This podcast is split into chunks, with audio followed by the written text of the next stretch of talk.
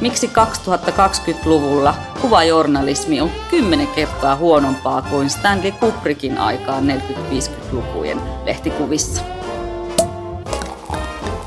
Avajaiset on taidepodcast, joka esittelee, analysoi ja kritisoi ajankohtaisia taidenäyttelyitä ja ilmiöitä. Nautimme avajaistarjoilusta ja ruodimme samalla puhuttelevimmat teokset. Minä olen taiteen moniottelija Krista Launonen ja seurassani on muodin ammattilainen Milla Muurimäki. Tervetuloa. Tänään jutellaan Stanley Kubrickin valokuvista, jotka on esillä tuolla valokuvataiteen museossa K1. Ähm, hänen siis 40-50-lukujen valokuvista. Mutta sitä ennen minä yritin skautata, mitä Stanley Kubrick on juonut, ja löysin yhden kuvan netistä, jossa hän juo kahvia ja vettä – ja ajattelin, että ei me kahvia ja vettä nyt juoda.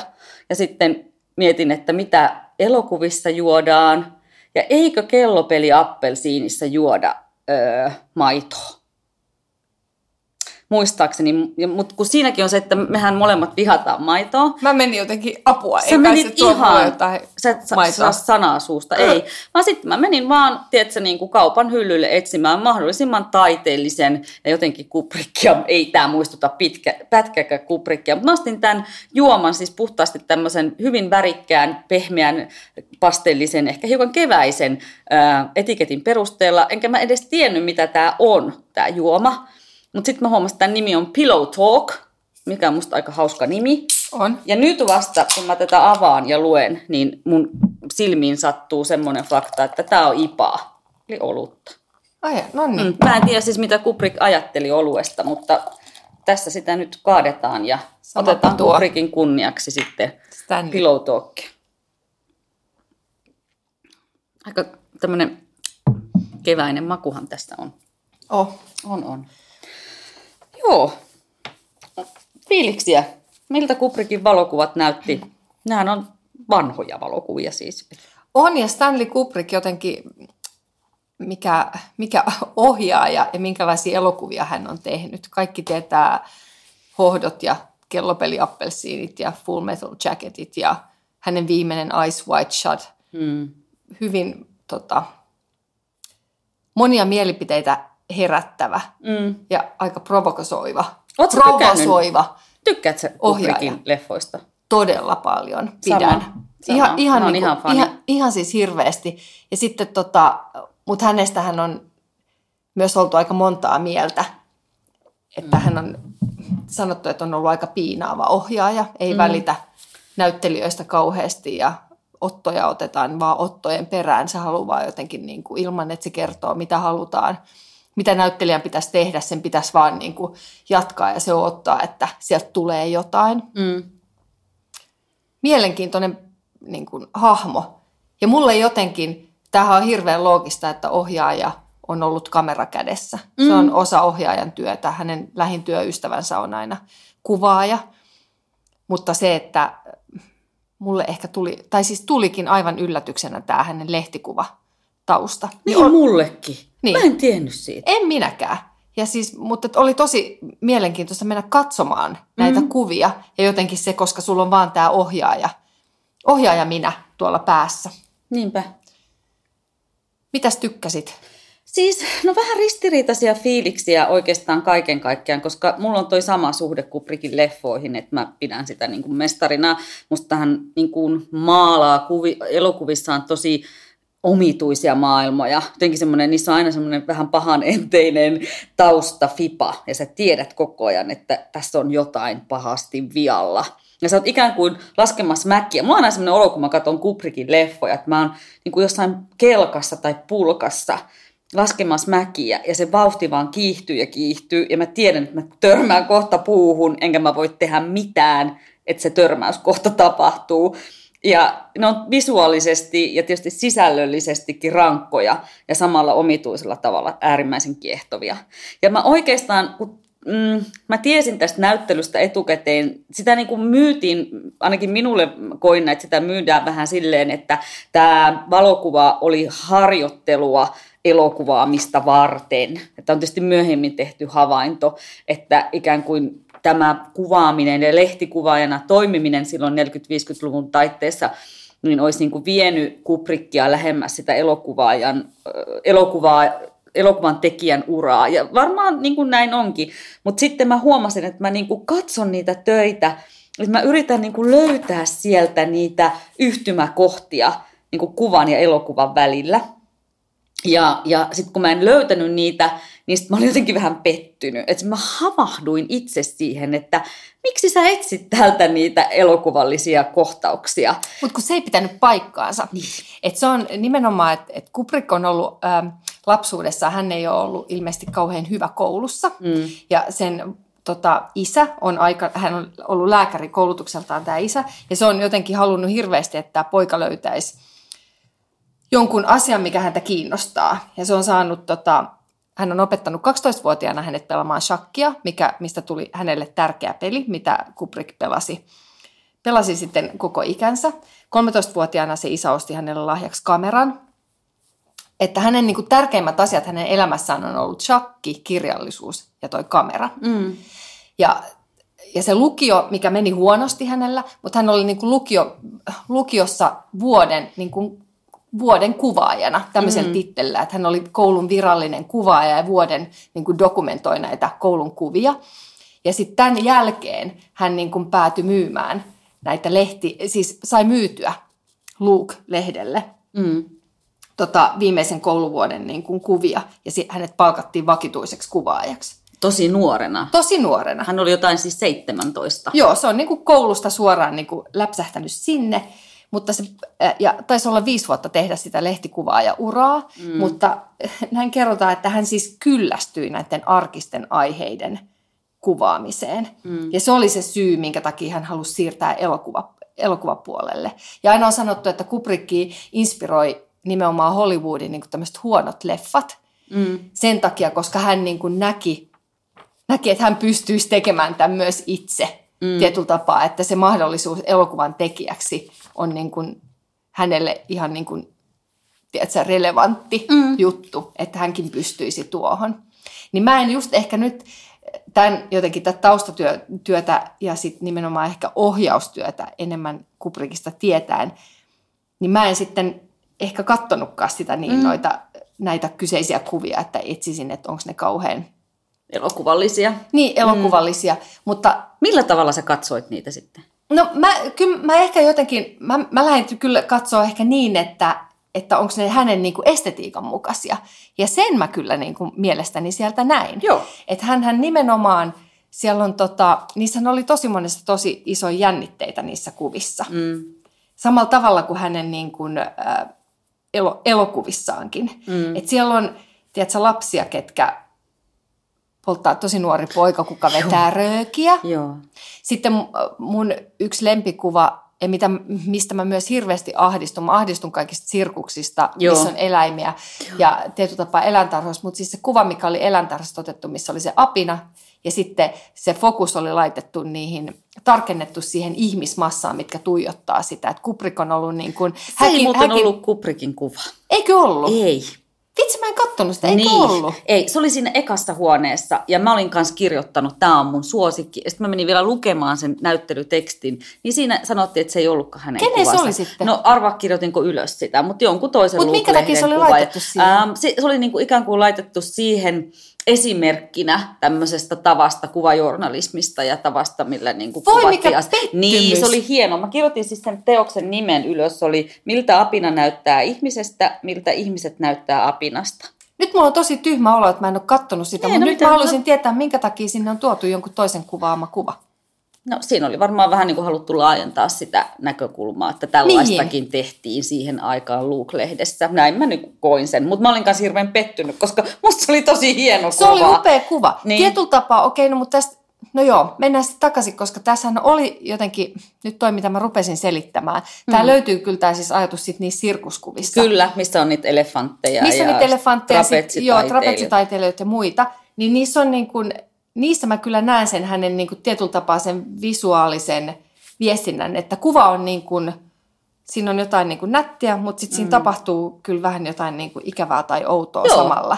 Joo. siinä on semmoinen vähän kuin kellopeli appelsiinissa, että sehän on niin kuin visuaalisesti jotenkin ihan mahdottoman herkku mm. edelleenkin tänä päivänä. Niin kuin, Sitä sieltä, sieltä pystyy hyödynnetään Joo. ja inspiroidutaan niistä jutuista. Niin musta tunt, mulla oli niin kuin monessa noissa kuvassa semmoinen, että siinä on se sama fiilis.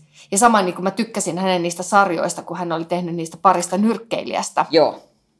Että siinä mielessä oli mun mielestä semmoinen hyvinkin elokuvallinen, koska mm. se oli niin kuin tarinankerronnallisesti mennään tämä niin kuin kuva journalismi edellä, että siinä on otettu, sä näet sitä hahmoa ennen niitä matseja siinä matsissa ja sitten yhtäkkiä semmoista tosi runollisissa ja pehmeissä ma- tiedätkö, siis mm. maailmassa, että hän niin kuin makaa jossain lakanoissa tai joo. Tiedätkö, vapaa-aikallaan. Joo, vapaa, joo. joo tai, et, et ne oli kyllä todella, että kyllä siinä näkyy se semmoinen niin kuin, jonkunlainen ehkä elokuvallisuus, mutta enemmän mun mielestä just se hänen niin kuin, estetiikkasilmä.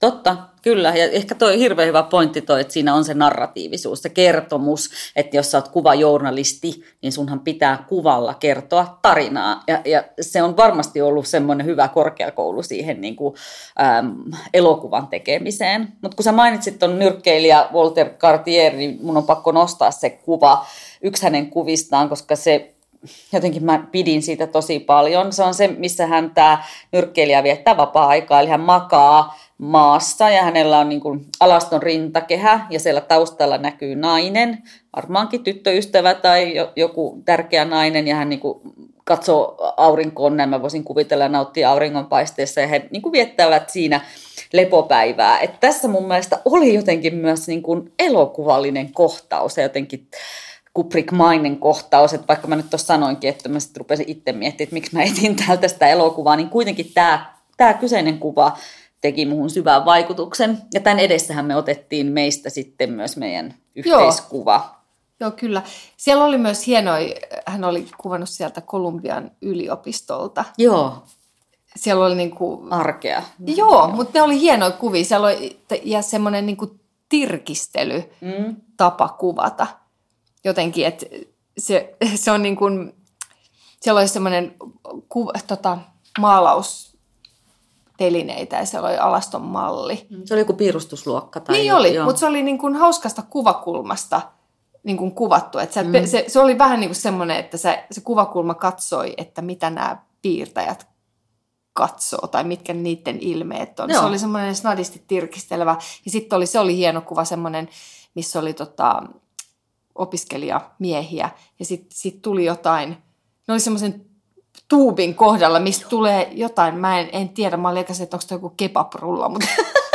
mut, ei, mut, se, ei, se oli varmaan joku labraluokka, tai siis niin, joku niin tämmöinen. Mutta siis se oli myös tosi, niin kun, se oli mahtava ne kaikki ilmeet. Ja joo. Siis, joo. Se täydellinen keskittyminen siihen joo. hetkeen, se intensiivisyys. Niin. Et ehkä Kubrick on intensiivisyyden tallentajana aika omaan luokkaansa.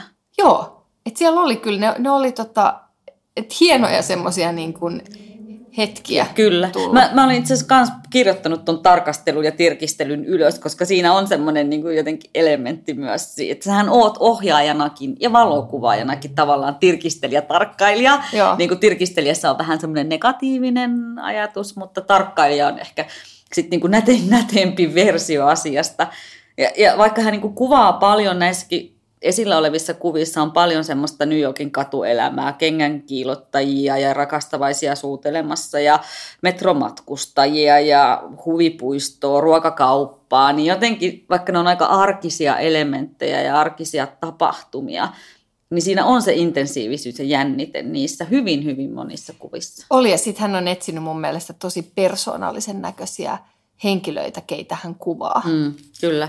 Että ne on jotenkin sillä tavalla, että just kun sieltä pystyi, siellä oli varmaan siinä näyttelyn alussa oli nostettu muutamia isoja kuvia sinne seinille ja niin kuin, että pystytkö linkkaamaan näitä tiettyihin Joo. elokuviin. Joo. Niin siellä on se yksi kuva, missä on semmoista kaksi naista, aika samannäköiset mekot päällä metrossa ja sitten niistä automaattisesti tulee hohdon nämä mm. kaksostytöt mieleen. Kyllä.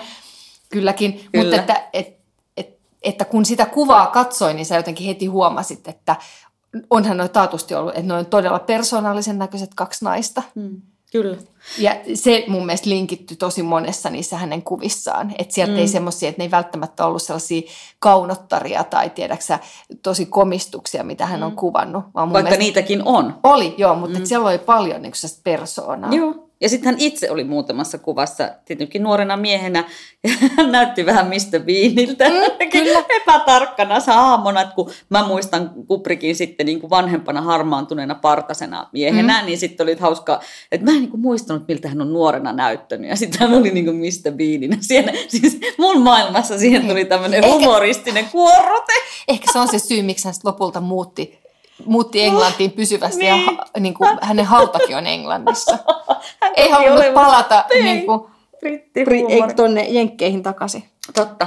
Hei, me tuossa alussa esitettiin tämmöinen väite, että, että 20, 2000-luvun kuvajournalismi on niin kuin aivan surkeaa verrattuna näihin Kubrikin ja Luukin parhaimpiin kuviin ja kuvajournalismin kulta-aikaan. Että tavallaan, no ehkä tässä on nyt hyvä kertoa, että mehän olemme tutustuneet aikakauslehdessä, minä ja Milla toisimme 90-luvun lopulla, että meidän historia linkittyy aikakauslehtiin kuvajournalismiin aika, aika paljon, meidän historia ja ja muuten, ja sitten tässäkin niin kuin näyttelyssä just puhuttiin siitä, että, että sen kulta-aika oli sieltä sodan, toisen maailmansodan jälkeen, ehkä tuonne 70-luvulle, mm, jonka jälkeen sitten muut mediat, ja nyt, nythän meillä on tietysti tämä koko some ja internet ja kaikki kilpailee siitä huomiosta. Mm, miten me lähdettäisiin tuota purkaan tätä väitettä, että miten niin äh, nyt eletään surkean kuvajournalismin aikaa? Miten sä perustelisit sitä väitettä? Mm. No mä ensin, ensin pitäisi sanoa, että tämä varmaan johtuu siitä, että sä ilmoitit mulle tuolla, että sun yhdet lempijutut, mitkä oli myös mun mm tietyllä tapaa. Toki ne samat kuvat näkyi siellä seinillä, mutta että sinne oli, näyttely oli laitettu lehtiä, siis mm. avattu aukeamia, missä oli tosissaan tämmöisiä isoja kuvareportaaseja, mitä Kubrick oli kuvannut. Mm. Ne oli ne aidot lehdet Niin, siis. ne oli ne siis. aidot mm. lehdet ja olihan ne niin kuin aivan niin kuin upean näköisiä. Ja siinä jotenkin näki, kun niille kuville oli annettu tilaa ja niitä oli siellä paljon, niin sehän toimii niin kuin aivan kuin joku sarjakuva. Eli mahtavana tarinana ilman, että sun tarvii edes kirjoittaa sitä sen kummemmin auki. Mm. Ja se, että miksi mä väittäisin, että minkä takia kuvajournalismi on niin paljon surkeampaa tänä päivänä, kun se on ollut tuolloin, on se, että niille kuville ei anneta tilaa. Mm. Meillä ei nykyään niin kuin, kuvat koetaan niin kalliiksi. Mm. Ja nyt puhut siis nimenomaan printtikuvista. Mä, niin, mä, mm. joo, nimenomaan puhun niin kuin printissä, kuvat printissä niin tota, eihän niille anneta enää niin kuin tilaa. Se tuntuu, että se niin kuin kirjoitettu teksti on niin paljon edullisempaa, mm. että se tila annetaan sille ja kuva, kuva on niin kuin jäänyt taka-alalle, mikä mm. on ihan hirveä sääli, koska sitä tekstiä sä pystyt kyllä niin kuin lukee tuolta, tiedätkö, siis kännykästä ja koneelta sun muu, siis niin kuin muualta, mm. mutta mä koen, että kuva pääsee oikeuksiinsa silloin, kun se on niin kuin printattuna.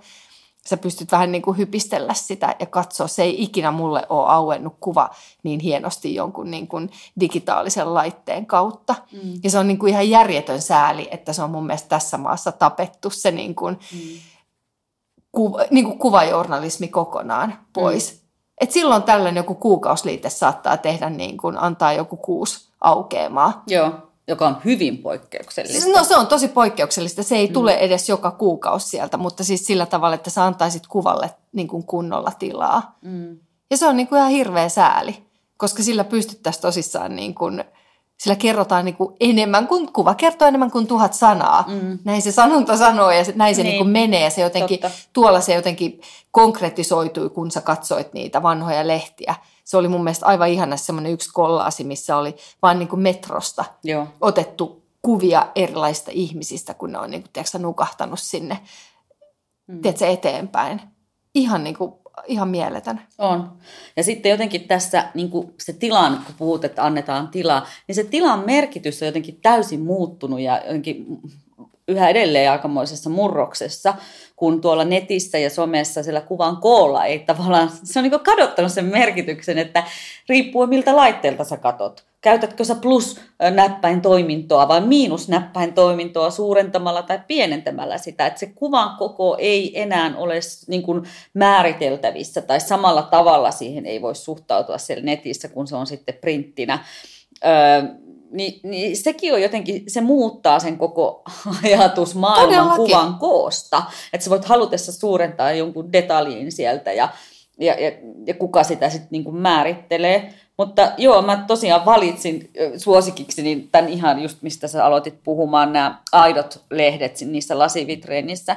Ja yksi syy, mikä siis liittyy tähän koko keskusteluun, on se, että Muutenhan me katsottaisiin niitä Kubrikin kuvia kontekstista irrallaan. Eli ne on siellä seinällä printteinä, mutta kuitenkin aina niin kuin, on hyvä miettiä, että miten ja missä ne on esitetty alun perin. Eli se, mikä se alkuperäinen paikka, aika, tila sille teokselle on ollut. Eli siis se konteksti. Ja mitä varten ne kuvat on alun perin otettu. Et kyllähän Kubrick, Kubrick ja muut kuvajournalistit on tienneet, mihin ne menee. Ei tietenkään taittaja on mm, sitten taittanut niitä miten halunnut, mutta tavallaan kun ne on seinällä, niin ne ei enää ole alkuperäisessä kontekstissa. Ja siellä oli mun mielestä hieno se, että siellä oli niitä alkuperäisiä aitoja lehtiä, jossa me myös paremmin ymmärretään, miltä ne on näyttänyt, miten ne on vaikuttanut ja miksi ne on vaikuttanut, koska niin. niillä on ollut iso valta ihmisiin tämmöisellä isolla kuvajournalismilla. Kyllä, ja sitten tietyllä tapaa se, että siellä on ollut, sulle annetaan niin kuin aihe, että meppä seuraa, nyt sirkus tulee kaupunkiin. Mm. Ja kuvaa se. Kyllä. Ja sitten sieltä tulee sellaisia niin kuin ihan mielettömiä, mielettömiä kuvia. Ei niille tehdä enää tollasta. Mä siis, Ei. Se on niin kuin, ja sitten mm. mun mielestä oli hyvä, kun sä sanoit, että, että se, että kun kuvaa digitaalisessa laitteessa, sä pystyt zoomailemaan ja sä pystyt niin kuin, niin kuin muokkaa sitä itsenäisesti, mä en koe sitä välttämättä kauhean niin kuin ihanaksi asiaksi, mm. koska mun mielestä silloin kun kuvaaja ottaa kuvan, niin se on ihanaa, kun hän pystyy sen rajaamaan, sen näkemyksensä antamaan sillä rajauksella. Kyllä. Ja sit, se, sit sä näet sen niin kuin kuvaajan näkemyksen. Kyllä. Se on se, minkä sä näet, mikä se niin kuin taiteilija on niin kuin tehnyt. Mm. Eikä se, että kuka tahansa itsenäisesti voi lähteä sitä työstämään sitä toisen teosta. Joo, totta. Ja siinä se printin hienous tavallaan onkin. On, ja että, se on. Niin, et, et, mutta itketäänkö me nyt jotain sellaista, jolla on jo toinen jalkahaudassa? Ainahan puhutaan printin kuolemasta. Niin, niin mikä sun näkemys on, millä kuoleeko printti? Ää, ei. Ei, ei tule ei tu kuolemaan niin kuin pysyvästi mun mielestä. Mun mielestä maailmalla on useita lehtiä, ketkä on äm, niin kuin ymmärtäneet sen, nimenomaan, että sen niin kuin kuvan voiman. Mm. Että ne on, se varmaan on ihan totta, että sulla täytyy olla niin kuin digitaalinen sisältö ja sitten sulla voi olla siinä print, niin kuin printti, mutta ne ei voi olla identtiset. Mm. Että ne ei voi olla toistensa niin kuin, tiedätkö, että, että kopiot, että sä valitset, että luetko sä tämän, luetko sä tämän nyt niin kuin älypuhelimelta vai luetko mm. sä tämän, tämän niin kuin fyysisesti paperisena versiona. Mm. Mun mielestä ää, silloin kun se tehdään tosi hienosti, niin, niin kuin täydentää toisia, että siihen printtiin satsataan, että tietyllä tapaa, että sinne pistetään ne paukut siihen mm. kuvalliseen kerrontaan, minkä sä pystyt ostamaan ja sä, sä haluat säilyttää sen, koska ne on niin kuin pala niin kuin tietynlaista, siis kuvataidetta. Kyllä. Niin kuin kuvallista Kyllä. valokuvataidetta. Ja sitten sä voit saada niin kuin tekstillä lisäsisältöä sieltä netistä siihen. Mm. Että et se annetaan se tila siihen paperiin sille kuvalle. Totta. Ja sillä tavalla mä näen, että ei tule kuolemaan printti kokonaan. Se, että tuleeko se kuolee tässä maassa, niin se voi hyvin olla mahdollista, mm. ellei joku jossain please, please, mm. please, lähetetään toiveita, Joo. satsatkaa kuvaan. Niin. Koska mä kans uskon sen, että kyllä silloin kun on niin kuin visuaalinen kaunis hieno lehti, niin sä haluat sen omistaa Joo. ja säilyttää. Mullakin on tiettyjä lehtiä tallessa, mitä mä en heitä pois. Mm. Niiden kuvien takia. Joo, ja sitten meillä on onneksi myös niin kuin kirjat, joka on tietysti pikkasen eri asia, mutta esimerkiksi hienot valokuvakirjat Kyllä. tai taidekirjat, niin en, me tosin ei olla tätä uutta sukupolvea, että me ollaan vielä sitä vanhaa, jotka on syntyneet niin kuin fyysisten kirjojen keskelle ja rakastaa kirjastoja ja hiplailua. Mm niin en mä, mä en niin kuin näe, että mä ikinä luopuisin esimerkiksi taidekirjojen selailusta et, ja, tai kirjastossa haahuilemisesta. Sä oot oman elämäsi Google, kun sä mm. siellä etsit ja löydät asioita, joita hakukoneet ei ikinä löydä, tai ainakaan varmaan meidän elinaikana.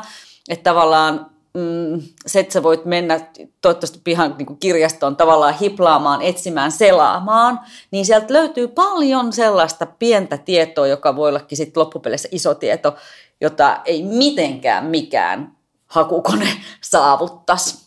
Kyllä. Että joku siinä on myöskin, niin kuin, että eihän niin kuin, tuntoaistin merkitys katoa mihinkään. Ja se, että sulla on mahdollisuus selata fyysistä objektia, on se kirja tai lehti tai mikä tahansa, ja tavallaan just se kädessä pitäminen, miltä paperi tuntuu, minkälaista ääntä siitä tulee. Että me menetetään tuolla nettimaailmassa aika monta aistia, joiden merkitystä ei pidä kyllä väheksyä.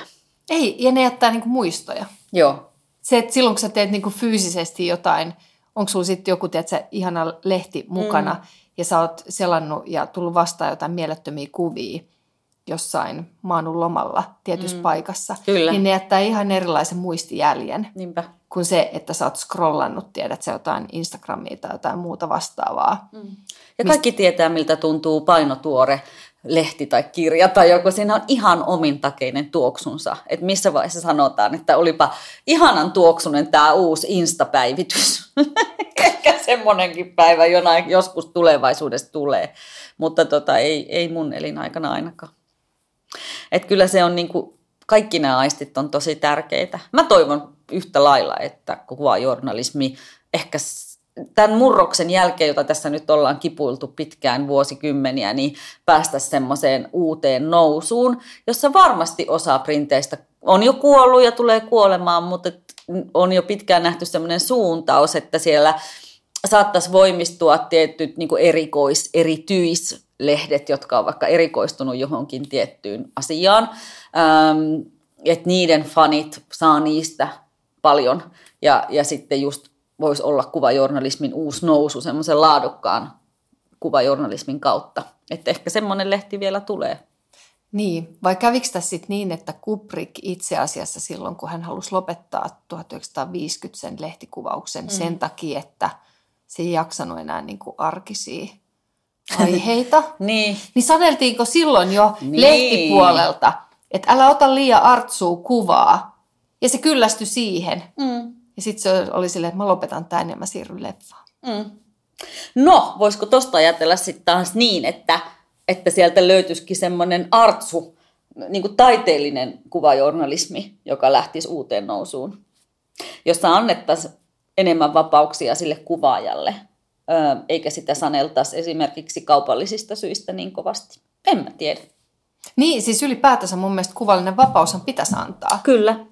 Että se, että jos se on valmiiksi saneltua, niin siihen se niin kuin lopahtaa. Niin. Otatko lisää olutta? Voin Pillow talk. Kiitos. Lirut.